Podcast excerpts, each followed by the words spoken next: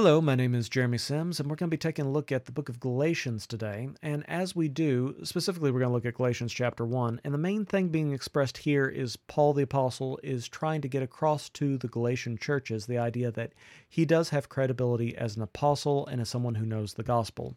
As we're looking at this, I think it has some good lessons for us on how we can have credibility as Christians.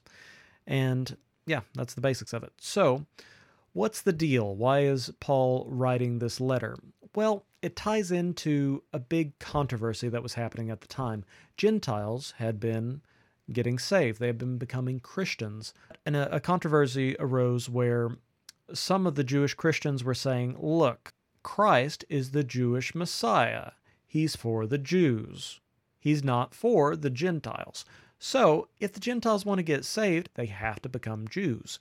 And if you're going to become a Jew, then you have to keep the Mosaic law. Paul had established many churches in Galatia, and now the Judaizers had come behind them and started saying, Paul, he doesn't always talking about. He wasn't a real apostle. He just learned the gospel from the other apostles and he messed it up along the way. He's just somebody who likes telling people what they want to hear.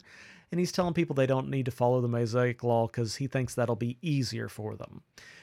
Um, and by doing this, they were spreading a false gospel. And Paul is not happy. So he writes, if you want to look at the whole big picture of Galatians, what he's saying throughout that entire book is one, I am too an apostle and I do know the gospel.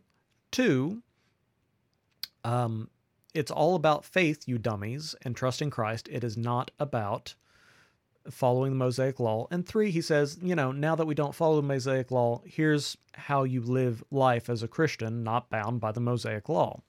So that's kind of the one, two, three of the book of Galatians. Here, we're just covering the first chapter, and we are in one, where he's just trying to establish his credibility as an apostle. As we go through this chapter, we're going to see him basically say, at the beginning, hi, and then he's basically going to say, I'm angry at you and you messed everything up. and then at, he's going to start getting into establishing his credibility as somebody who knew the knew the gospel independently and was a genuine apostle. So, we're going to go ahead and read the entire chapter, and after we read to the end, we'll start back at the top and just start taking it verse by verse, making sure we're understanding what it says and and having some some interesting thoughts along the way, hopefully. So, Paul, an apostle, not from men nor through man, but through Jesus Christ and God the Father, who raised him from the dead, and all the brothers who are with me, to the churches of Galatia. Grace to you and peace from God our Father and the Lord Jesus Christ, who gave himself for our sins to deliver us from the present evil age, according to the will of our God and Father, to whom be glory for ever and ever. Amen. I am astonished that you are so quickly deserting him who called you in the grace of Christ and are turning to a different gospel. Not that there is another one, but there are some who trouble you and want to distort the gospel of Christ. But even if we or an angel from heaven should preach to you a gospel contrary to the one we preach to you, let him be accursed. As we said before, so now I say again if anyone is preaching to you a gospel contrary to the one you received, let him be accursed. For am I now seeking the approval of man or of God? Or am I trying to please man? If I were still trying to please man, I would not be a servant of Christ. For I would have you know, brothers, that the gospel that was preached to me, preached by me, is not man's gospel. For I did not receive it from any man, nor was I taught it, but I received it through a revelation of Jesus Christ. For you have heard of my former life in Judaism, how I persecuted the church of God violently and tried to destroy it. And I was advancing in Judaism beyond many of my own age among my people. So extremely zealous was I for the traditions of my fathers. But when he who had set me apart before I was born, and who called me by his grace, was pleased to reveal his Son to me, in order that I might preach him among the Gentiles, I did not, immediately consult with any one, nor did I go up to Jerusalem to those who were apostles before me, but I went away into Arabia and returned again to Damascus. Then, after three years, I went up to Jerusalem to visit Cephas and remained with him fifteen days. But I saw none of the other apostles except James, the Lord's brother. In what I am t- writing to you before God, I do not lie. Then I went into the regions of Syria and Cilicia and I was still unknown in person to the churches of Judea that are in Christ. They only were hearing it said, He who used to persecute us is now preaching the faith he once tried to destroy. And they glorified God because of me. All right, so let's go back up to the top. Now, in this first section, Paul is just basically doing his standard greeting thing, but even as he does this, he's making some some important points along the way. It's kind of just hi, but then it's kind of more than hi, and you'll see what I mean. Let's let's go over this again. Paul, an apostle, not from men nor through man, but through Jesus Christ and God the Father, who raised him from the dead, and all the brothers who are with me, to the churches of Galatia. Grace to you and peace from God our Father and the Lord Jesus Christ, who gave himself for our sins to deliver us from the present evil age according to the will of our God and Father, to whom be glory forever and ever. Amen. So, first words out of his mouth. He's not he's not just picking these words at random. He says, Paul, an apostle.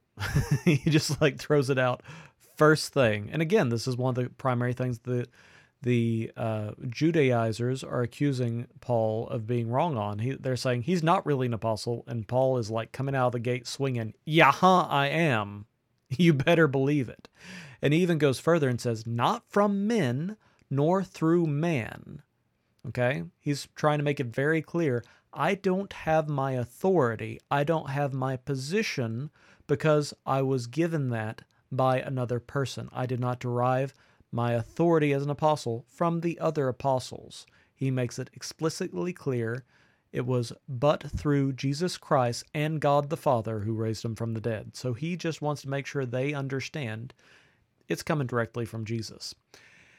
And that's the main emphasis of this chapter, and we see this carry on into the second chapter. He's trying to let them know hey, when I tell you the gospel, I am able to tell you the gospel because it is directly from Christ. I know it hasn't been goofed up by me, in part because I heard it directly from God, which is logical and fair. Um, so, yeah, he's talking about being an apostle, and you can tell, uh, I, at least I think and hope you can tell, uh, he is very passionate about defending this. And I think this is very important. He's saying, I am called to this, and I'm going to make sure you understand this. I am not messing around with this. And I want you to think about that in terms of what what have you been called to do? Do you know the answer to that? If the answer is nothing, then that's the wrong answer. Uh, if the answer is I don't know, that's probably also the wrong answer. Uh, each and every one of us, if nothing else, has been called to rule over ourselves. We've been given the ability to make choices and to be responsible for for living our lives to God. Now that we are, you know, redeemed by Him, we belong to Him. So, if nothing else, you have the authority to rule over yourself. Of course, you're supposed to use that power, I guess maybe I should say, to submit to God's authority. But, you know, managing yourself is no small thing. and of course, all of us have been given much more of that. We should be doing everything we do, uh, raising our families, raising, uh, you know, doing our jobs, to help others. But not just that. Not only is that our role that we should take seriously and realize it's a God given gift to have any authority, any power, any impact or effect on other people, but also I don't believe it's just limited to that. I believe God has a specific role for each and every person in the church, something specific that He wants everybody to do. Do you know what that role is? Do you have something that you can say, This is what God wants me to do, and I'm going to take it seriously? And I'm going to defend it. Not in a prideful way, not in like, you know, uh, not not to flaunt it over other people, but be like, "No, I know what God has told me to do, and my authority comes directly from him." And if you don't like that, you got to take it up with him. If you don't have that, that is a problem. So be thinking about that. You can't have Christian credibility if you aren't taking your own role as a member of the church seriously. Paul, for sure, was. Um, and you'll notice he says he talks about his authority coming from directly from God, and then the next thing says, "And all the brothers who are with me." All right, so this is a greeting, and this is somewhat standard, so maybe we shouldn't make too much of it. But also, he's calling them out on an error that this Galatian church had gotten caught up in, and I think part of this might also be him saying, "Hey, I am not just speaking for myself; I'm speaking." For the church, we are in agreement that you guys are going off the deep end. You guys are having some problems. To the churches of Galatia, Grace to you and peace from God our Father and the Lord Jesus Christ. So think about this. He's just in the intro. This is actually all one big sentence. And he's already giving the gospel in that sentence. He's saying, It's about grace, you dummies. Grace to you and peace from God our Father. This was also a way to this was also a way to greet people. Um, but he's throwing that out grace and peace. Paul mentions grace more than any other New Testament writer uh, combined. Um, he is constantly talking about grace. Who gave himself, and if that wasn't explicit enough about the gospel, check out this next part in verse 4 who gave himself for our sins to deliver us from the present evil age, according to the will of God and Father, to whom be glory forever and ever. Amen. So again, he's putting on it's a gift, it's not works. He's trying to make that clear. One other thing to keep in mind is he, he points out, you know, uh, deliver us from this present evil age. This age is still still evil. Uh, and something else, if we're going to be credible as Christians, not only to know that we have a specific role and to take it seriously, but also to realize this world this that we're living in is evil. If you don't get that, you've lost sight of the mission. So that concludes the the hi section of his letter, and then he gets into the I'm angry at you section of the letter. And what's funny is Paul has a certain pattern. He he always kind of does a similar thing where he starts off with a greeting and then he'll just kind of say some other nice things like say hi to this person, this church, or I, I love you guys, you guys are fantastic and wonderful. I think he does that in literally every other epistle he writes. Not here. Check out what he says here. I'm astonished that you are so quickly deserting him who called you in the grace of Christ and are turning to a different gospel. Not that there is another one, but there are some who trouble you and want to distort the gospel of Christ. Um, so he's kind of he's coming out swinging. He is not happy with them at all. Uh, he says, "I am astonished." You know, such strong letter words and deserting him who called you. You know, you're deserting Christ here, guys and you're turning to a different gospel. Not that there is another one. I love that he says that. You know, gospel itself means good news. And what is the good news? It's good news that you cannot pay. Well, the bad news is that you cannot pay for your sins. That's the truth for everybody. But the good news is Christ paid for your sins and made a pathway for salvation for all those that trust in him. Not just a pathway, he will save all those that trust in him. Um, so that is the good news. And here Paul says, there is no other gospel because there is no other you know way of getting saved that is good news. It's either that god did all the work for you or you have to work for it. And if you have to work for it that's bad news because you can't measure up. Also see here towards the end he says but there are some of you who some who trouble you and want to distort the gospel of christ. Notice that the important thing here isn't that it's just paul's gospel it is also the gospel of christ and now let's go on to verse 8 and see just how seriously paul treats the gospel of christ it says but even if we or an angel from heaven should preach to you a gospel contrary to the one we preach to you let him be accursed so it's kind of a weird thing, right? He's saying, We gave you the right gospel. Don't change from that. But he uses this weird example, right? Even if an angel from heaven should preach to you, why is he talking about an angel from heaven? Sounds a little funny, probably to our ears. Well, uh, a couple things to think about this. First of all, he's trying to be take the most extreme example, right? He's saying that even if the skies open, an angel comes down and says, "Look, Here's the real gospel. I'm going to tell you the real deal now. He's saying, even in that ridiculous extreme circumstance, still stay true to the real gospel, which is what we delivered to you. It's what I taught you, is what he's trying to say here. But on that same note, um, he might also be talking about literally if another if an angel comes down, don't believe it. And again, that seems a little strange from from our common everyday experience. But uh, did not the in the Garden of Eden was it not an angel that came down, uh, presumably from heaven? Don't know exactly where he was at the time. There's some debate as to what the timeline is of of when Satan fell, but he was at one t- time at least a heavenly angel. He came down to earth and he said, "Hey, uh, what you heard before, what you thought was the truth, that's not quite right." And they twisted it a little bit. He twisted a little bit, and that's not the only time. Um, you know the Uh, we're all f- familiar with Islam, presumably. Well, how did Islam get started? According to Muhammad, um, it got started by the angel Gabriel, supposedly, coming to Muhammad and giving him a new revelation. Um, in the case of uh, Joseph Smith and Mormonism, um, you know, Mormons these days generally call themselves Christian, but they got some some really different beliefs, and part of that comes from um, they believe that uh, the angel Moroni gave uh, Joseph Smith, the guy who started Mormonism, golden tablets that had, you know, a secret new translation or revelation. I forget. I think that's where the Book of Mormon came from, if I'm remembering that correctly. Even these days, there there are charismatic uh, teachers who often call on angels and claim to see angels to get information from angels as justification for their new teachings, things that don't come from the Bible. There's even a guy named Brian Simmons who's a, a big leader of a, big church movement, and also he is doing a supposed translation of the Bible, the Passion Translation. And Brian Simmons says that he talks to an angel pretty regularly, and he gets all sorts of information from this angel. Uh, and I don't know if this was supposedly from the angel or supposedly from God, but this Brian Simmons guy who has this very popular Passion Translation Bible, um, supposedly Bible, uh, I would urge you not to treat it like Bible because I don't think it is. Uh, I think it's too distorted. But he is claiming that he has a new revelation of a uh, extra chapter to the Gospel of John. So maybe when Paul says, even if another angel comes along, if an angel comes along and gives you another gospel, don't believe him. Maybe he just literally means if an angel comes along, don't believe him.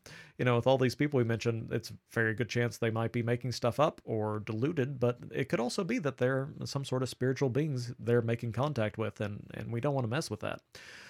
Um, so what about, uh, let's go back to that verse. What exactly does it say again? But even if we or an angel from heaven should preach to you a gospel contrary to the one that we preach to you, let him be accursed. Now, what does this word accursed mean? Uh, it's basically if, you know, the Roman Catholics have a term called uh, excommunicate. It doesn't get used much outside Catholicism, but it is a, a biblical idea, at least in the sense of if you are breaking uh, what Paul seems to be laying out here is if you are breaking with the gospel, if you are not representing the gospel, you are outside the church. There is a hard line being drawn there.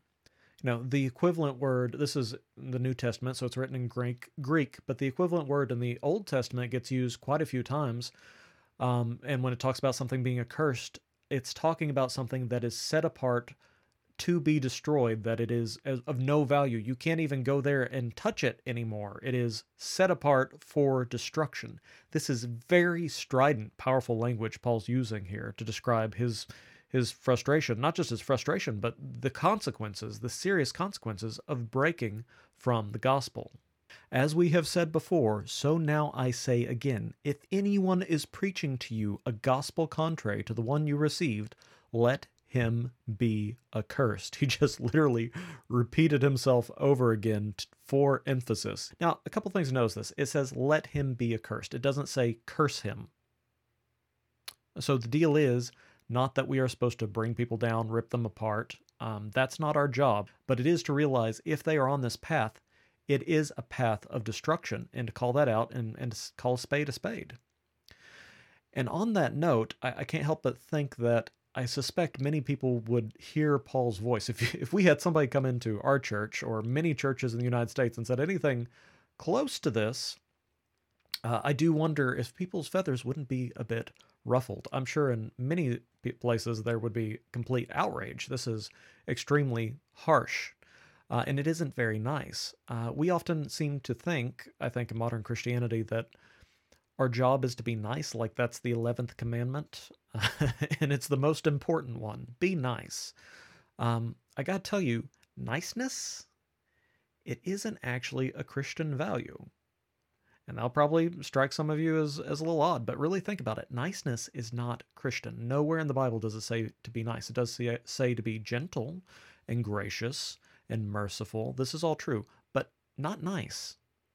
Because what does nice mean? Well, it means to be pleasant and agreeable and just kind of, you know, not ruffling people's feathers. Well, there are times you need to ruffle people's feathers. That's that's the unpleasant truth. Paul here was certainly not being super nice. Okay, uh, and let me tell you about somebody that uh, that I and also Paul admire. His name was Jesus. And he went around telling people who thought they were good enough that they weren't good enough. He told people that thought they were wise that they were fools. He went around telling people stuff they didn't want to hear all the time, that the only standard that was perfect and satisfactory was him. And none of that was very nice, but it was true and it was just. Certainly, Paul, he's not being warm and touchy and feely, right? This is not happy time conversation. But there are times in our lives where we have got to draw a hard line. And Paul says this is the issue, the most important issue, the thing you just have to get right. And we have to have that in our own hearts. Again, coming back to having Christian credibility. Uh, are you somebody that absolutely stands on the gospel, who knows what it is, that knows that it belongs to Christ, and you cannot compromise on it, and who is even willing to say, look, what you're doing right there, that's you are accursed. And again, I'm not saying don't be gentle and kind, uh, but I am saying that you also have to be just and faithful. And because Paul and Jesus and and some especially Jesus obviously, but because Paul took this hard stand, people were saved from destruction from believing falsehood. And that is more important than making people feel good. And look at what Paul says right after this in verse 10 For am I now seeking the approval of man or of God? Or am I trying to please man? If I were still trying to please man, I would not be a servant of Christ. So Paul is being so confrontational here. Again, I told you this is a section where he's basically just saying, I'm mad at you, you've messed everything up. and, uh, and that's what he's saying here. So why is he using such strident tones? Well, I think part of it is that again, it seems, and we don't know exactly, we're, we're reconstructing, but it seems like the Judaizers, the people who were promoting that you had to follow the Old Testament law, were saying Paul just doesn't, is telling people they don't have to follow the law because it's easier that way. Uh, he's just trying to be a people pleaser. And here Paul is just like saying, Oh, yeah, I'm a people pleaser. Boom! That was me throwing a Molotov cocktail into your church saying, Do I look like I'm making people happy here? I don't mind making people unhappy if I'm standing on the truth, I think is what he's getting across here. He says, I am not looking for the approval of man. I'm looking for the approval of God. And this verse, honestly, I think I could talk about this verse for just 10 minutes, but really listen to this. If uh, I, I grew up in a church where some people had a tradition of having life's verse, like they would pick one verse to be, you know, something they went back to routine, routinely in their life to kind of anchor them. And I don't do that, but if you wanted to do that, this would be a great verse for, I think, many of us. For am I now seeking the approval of man or of God? Or am I trying to please man? If I were still trying to please man, I would not be a servant of Christ. We have all got to decide whether we actually want to please God or we just want to please man. You know, I am not personally the biggest people pleaser.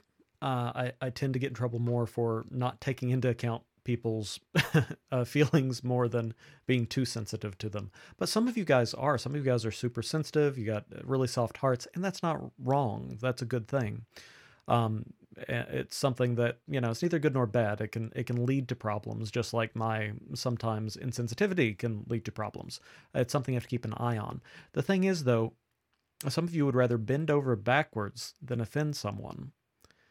And I think that's a real problem for the church. I think we have that deeply in our DNA these days, and we need to grow a bit of a backbone. And we do have to ask are we really going to please God or are we going to please man?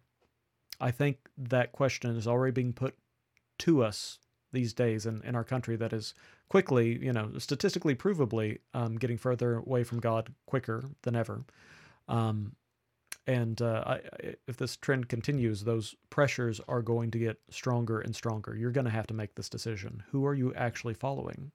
And also remember, he ends it with, "I would not be a servant of Christ." So I keep in mind again, what is your role? What are you doing? Do you know what your mission on this planet is? What your what you do every day for God? Are you keeping that in mind? Are you serving God in all your actions? Do you have a particular role in the church? Why not?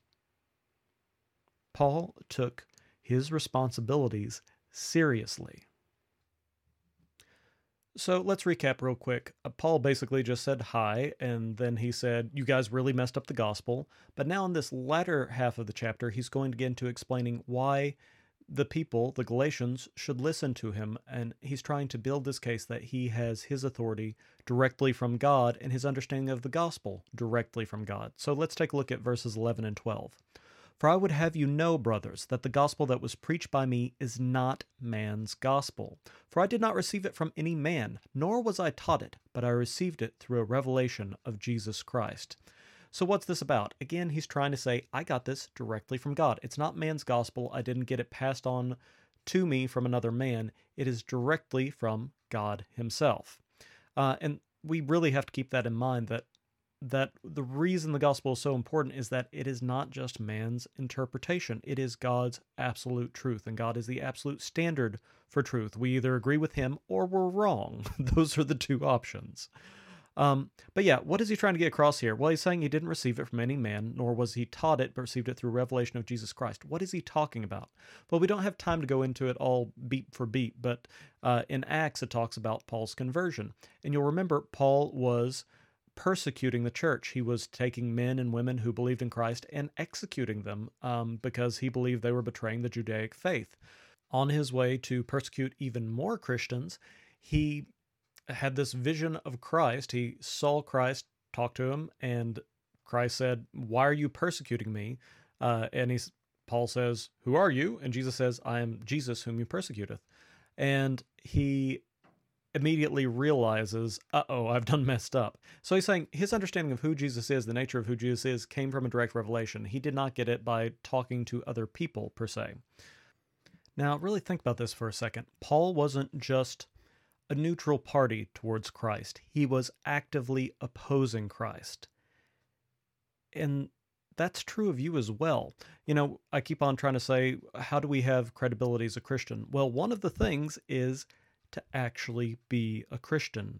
Uh, Paul had been taught a lot of things in his faith, a lot of stuff that was true that was based on the Old Testament, partially, obviously mixed with a bunch of falsehoods as well, uh, since he missed Christ, which is a, you know pretty big whoopsie.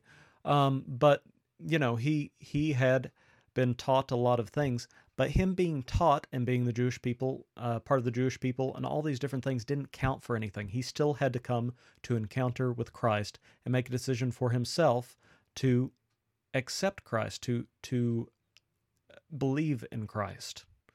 Uh, and that's true with all you guys as well. And even though hopefully no none of us hearing this have been murdering Christians, we are just as much enemies of Christ before we are saved. That That's what the Bible says. It says we are children of the devil. We are fundamentally opposed to God in our natural state before he saves us. Notice again that Paul makes a distinction between what he's heard from man and what he hears directly from Christ. For I did not receive it from any man, nor was I taught it, but received it through a revelation of Jesus Christ. Now, Paul was in a very unique circumstance. Most of us don't get to see Jesus personally, hear a voice from God personally, but Paul was. Now, uh, but notice he makes a distinction between what he saw from God and what he heard from other people. We can learn a ton from other people. That's a big point of the church is to grow together as a community. But you have got to make a distinction between what you have been taught from whatever source and what you hear from Christ. And though most of us aren't seeing Christ in the flesh, presumably, or hearing directly in terms of an audible voice from Him, He has given us His Word, the Bible. And that is what we have to look at and know and study so we know what is actually true and what is just falsehoods that we've been taught. Verse 13 for you have heard of my former life in Judaism, how I persecuted the church of God violently and tried to destroy it. Uh, this part strikes me as pretty funny because remember, he's trying to get these people to listen to him. And can you imagine if you were trying to convince people to listen to you, would you bring up the fact that you used to murder them? Probably not the best way to win friends and influence people. But I think this is really telling to Paul's character here because he is coming straight out with, you know, the deepest, darkest parts of his life and bring those to the forefront and saying, look, this was some nasty, horrible stuff I did, and let's go ahead, look at it. This is this is a bad stuff. He's not hiding from it. He's not pretending to be something he's not. He's genuine. Uh, something else that I think really helps us have credibility is when we are able to be honest about our faults and our flaws and those parts of us that aren't beautiful and wonderful. Um, not that we necessarily always have to push those to the forefront and and you know bring up all the things we have in our past that we're not too proud of, but to acknowledge that they exist, um, to admit them when they're when it's relevant. Uh, and, and the most important thing is I've heard people who have bad testimonies, who have horrible things that they did in their past that are, are ashamed of it. Um, and the solution to having a bad testimony is not to hide from it. The solution is to let God work in you and transform that. Because notice, Paul doesn't say, This is my current life. He says, This is my former life. This is who I used to be. If God is working in you, and if you want that credibility as a Christian, you should be able to see things in your life, and other people should be able to see things in your life that are improving, that are getting better. The solution to bad testimony is not to hide it, but to allow God to transform your life. Paul continues with his testimony in verse 14, saying, And I was advancing in Judaism beyond many of my own age among my people. So extremely zealous was I for the traditions of my fathers. Uh, there's lots of interesting things here. I was advancing in Judaism beyond many of my own age among my people. He was. He was an up and comer. His, uh, we learn in different places that his teacher was, I believe you pronounce it Gamaliel or something like that.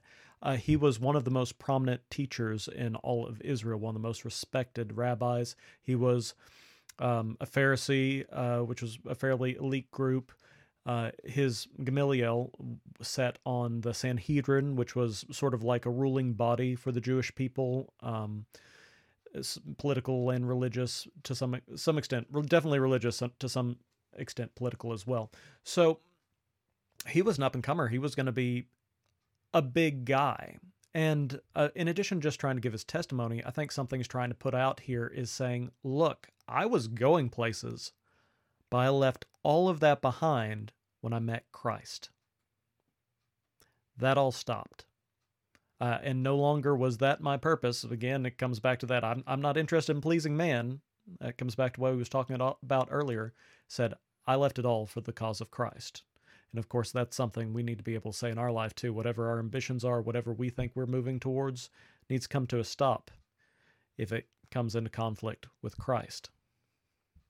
I also think, uh, you know, when I first read this passage, for some reason, something that leapt out at me, perhaps more than anything else in this entire section, is this this other part. He talks about, you know, how he's advancing more than other people his own age, um, but then it says, "So extremely zealous was I for the traditions of my fathers," and that just really struck a chord with me.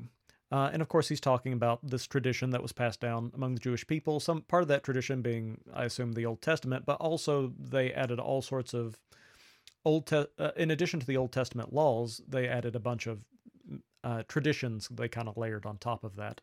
Um, so it, Paul is saying here, you know, I really know this Old Testament law stuff that you're so crazy about that you think you now need for salvation. So that's what he's saying there. But also uh, I think why this resonates with me is it makes me think of how many traditions have I been passed down by, you know, not just my physical father, but my spiritual father, my emotional fathers, those people that were influential in my life.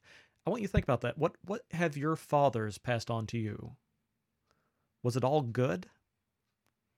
Maybe some stuff you're real passionate about, but is it really what God gave you? Maybe it's not even bad, but is it become the focus of your life? For sake of time, we'll, we'll leave it there. But, you know, we again have to make sure we're following God and, and Him being the primary thing. Moving on through verse 15 and through 17. But when he who had set me apart before I was born, and who called me by his grace, was pleased to reveal his Son to me, in order that I might preach him among the Gentiles, I did not immediately consult with anyone, nor did I go up to Jerusalem to those who were apostles before me, but I went away into Arabia and returned again to Damascus. So, why are we getting this whole where did Paul go sort of thing? Well, it's pretty simple. He's just saying when God called him, when God set him apart, set him on this ministry to reach the Gentiles, he didn't go and consult with anyone, or more literally, that should be with flesh and blood. In other words, he's not talking to people and trying to figure out he made sure he, he got the gospel right. He was apparently consulting with God in, in some manner. Uh, in some way, it's not exactly specified out. We know he had the revelation of who Christ was on the road to Damascus. Um, but what he's saying here is after he had that moment, we get from Acts that he spent a few days in town with some other believers. But after that, it says he went away into Arabia. This isn't Saudi Arabia as we, you know, would think about it. You know, the names of places changes over thousands of years. Uh, at that time, it probably meant he just went into a desert outside of Damascus, a place by himself. Uh, and I don't know. Some people believe that he had that Jesus appeared to him more and gave him further teaching. I tend to think maybe he just got out there and started studying the scriptures and started kind of putting it together like, oh no, I have messed up so bad. I, I've misunderstood who Christ is. Uh, and he just kind of started putting together the gospel based on what he had already known of, you know, what Jesus taught. Uh, you know, he was persecuting Christians, so he knew the basics of what the gospel was, but then he had the divine revelation of who Christ was. Maybe he had he probably had further divine revelation of Christ and to some extent the Holy Spirit guiding him. He was an apostle, which is a special role for for ensuring the doctrines of the church are taught correctly that seem to be given to, you know, Peter, James, and, and the other apostles at this time. But somehow he got it, and it was not a man thing. He's just trying to say, I wasn't even around other people during this time.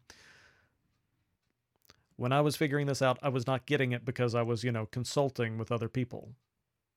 And again, a couple other quick points. But he who had set me apart before I was born. Again, Paul is saying, you know, I set apart to be a minister of the Gentiles from the beginning. We are all given something. We are set up, God has a plan for us before we were born of what he wants us to do. Spend some time praying and, and thinking about what that is for your life. Uh, ask God for guidance. Another thing is, uh, it says, uh, Paul says, God was pleased to reveal his son to me. A probably better translation would be to reveal his son in me. That's what most translations go with.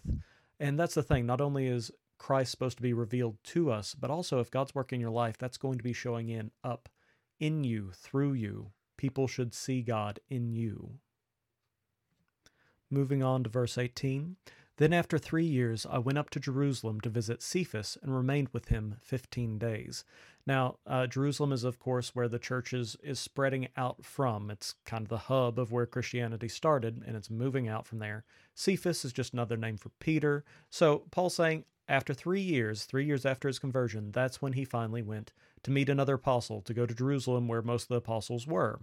And what he's trying to say again is look, it was three years before I saw any of these guys. It's not like I was learning at their feet. Uh, and he's trying to address those claims that the the Judaizers were apparently making against Paul, saying he just got his authority from the apostles. And Paul is saying, no, I didn't even see them for three years. All right. Verse 19, but I saw none of the other apostles except James, the Lord's brother. Now, I think this is really cool. Um, you know, you got Peter, James, and Paul all together here. Um, and it reminds me of like the first Avengers movie where you had Thor and Captain America and Iron Man all in their individual movies, and then they come together for like a big Avengers crossover. and I guess as kind of like a Bible nerd, it's just fun to think that these huge people were were mingling together for just a brief amount of time. Um, but yeah, uh, back to the stuff that's actually important. Um, James, this is James, uh, the, I believe they call him James the Just. It's the brother of Christ.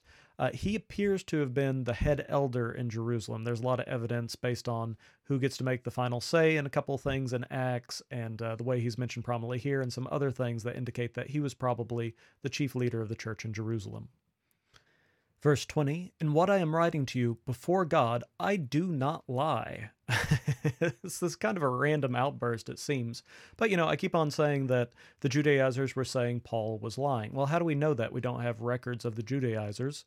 Well, that's true. However, what we do have is we we have this as Paul's response to them. So if he's going out of his way saying, "I'm not lying here, guys. I really didn't consult with the other apostles uh, on my understanding of the gospel," well, clearly somebody must be saying that. Clearly, this is what the Judaizers were accusing Paul of, of not knowing what he's talking about. So you can kind of understand why he's being a bit defensive here. Uh, and another thing, just come back to how how to be credible, have credibility as a Christian. Simple but important. Don't lie. We need to be people uh, that are grounded in the truth. We need to be have that in our very DNA. Every word we speak needs to be grounded in truth. Moving on to verses 21 and 22. Then I went into the regions of Syria and Cilicia, and I was still unknown in person to the churches of Judea that are in Christ. So he's just continuing to hammer home the point that saying, I wasn't even around Jerusalem. I was literally in three years, was only there for 15 days. And then after that, I went around to the areas of Syria and Cilicia. Now, just so you kind of know where that is, if you want to picture the Mediterranean Sea, Israel is on the southeastern side of the, you know, Mediterranean Sea. Uh, whereas these areas are like the northeastern. So he's saying uh, north to northeastern. So he's saying I was like hundreds of miles away from Jerusalem. It's not like I was just sitting out there getting my doctrine from Jerusalem. I got this independently, directly from Christ. Verses 23 and 24 They only were hearing, hearing it said, He who used to persecute us is now preaching the faith he once tried to destroy. And they glorified God because of me. So here he's saying, you know, they didn't even know who I was in Jerusalem, really. Uh, you know, I barely met anybody there, barely spent any time there and they just heard that, you know, the person who used to persecute the church is now preaching the faith he once tried to destroy.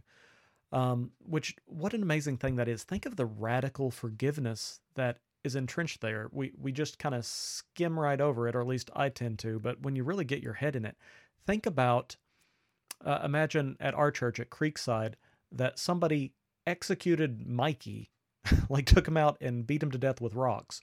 And then that person shows up to church and is like, sorry, I'm a Christian now. And you accept them and welcome him into the church. And not only that, but give glory to God for the work that God has done in that person's life. That's the kind of love and generosity and kindness and forgiveness they had. And again, let's point back to you know, what do you do when you have all this nastiness in your life, all these past sins, which all of us to one extent or another have? Um, what do we do with that? Well, again, if we allow God to transform us, to change us, then that doesn't become a thing of shame, or, or, it might be still shame for us, but overall it's still a thing of glory to God, what He has done in our lives. We really need to check our own hearts, uh, both to see if we're, we're too prideful to, to let God transform us, to work through us in that way. But also, do you have that heart? Would you be able, if, if that situation were to happen and somebody were to murder, you know, your friend, your child, would you want that person to come to God? Would you, seriously? Because that is the heart of love and compassion that we are taught to have by God. And if we don't have that, then we don't have the heart of God. So, one final, uh, so that's the entire chapter. We made it through. Woo! I hope you like that. Let's do a quick recap before we move on. Basically, you know, the Galatians are saying you got to follow the Old Testament law and you don't need to listen to that crazy Paul guy. He doesn't know what he's talking about. And Paul is saying, you know, he he's kind of does his little greeting, but even in that greeting, he's sharing a little bit of the gospel as he goes along. And then he tells them, you know, you guys are really messed up. There is no other gospel. It's either the good news or it's bad news. And then he starts building the case as to why exactly people should trust him, how his gospel comes directly from God, how he has not been, you know, just, he doesn't have derivative authority uh, derived from the other apostles or other teachers in Jerusalem. He's saying, I got it directly from God. You need to take me seriously, guys. Um, and it, we're going to see him continue to defend his credibility, to defend his understanding of the gospel uh, in the next lesson. And on the practical end, in terms of just having credibility as a Christian, I think there's a lot we can learn from what Paul talks about in this chapter, we see that he takes his ministry very seriously. He's not messing around with it. He takes the gospel very seriously. And on both those matters, both on his ministry and the gospel, he's willing to take hard stands. He's willing to say hard things to make sure he is standing on the truth, that he is fighting for what is right, for what is true. He's trying to please God rather than man. He knows the difference in what he's been taught and what God says. He admits his failures. He doesn't pretend to be something he's not. But at the same time, he lets God transform him and work through him to redeem those failures. And what we see through all of this is that living a life like this not only gives you credibility as a Christian, but it also gives glory to God.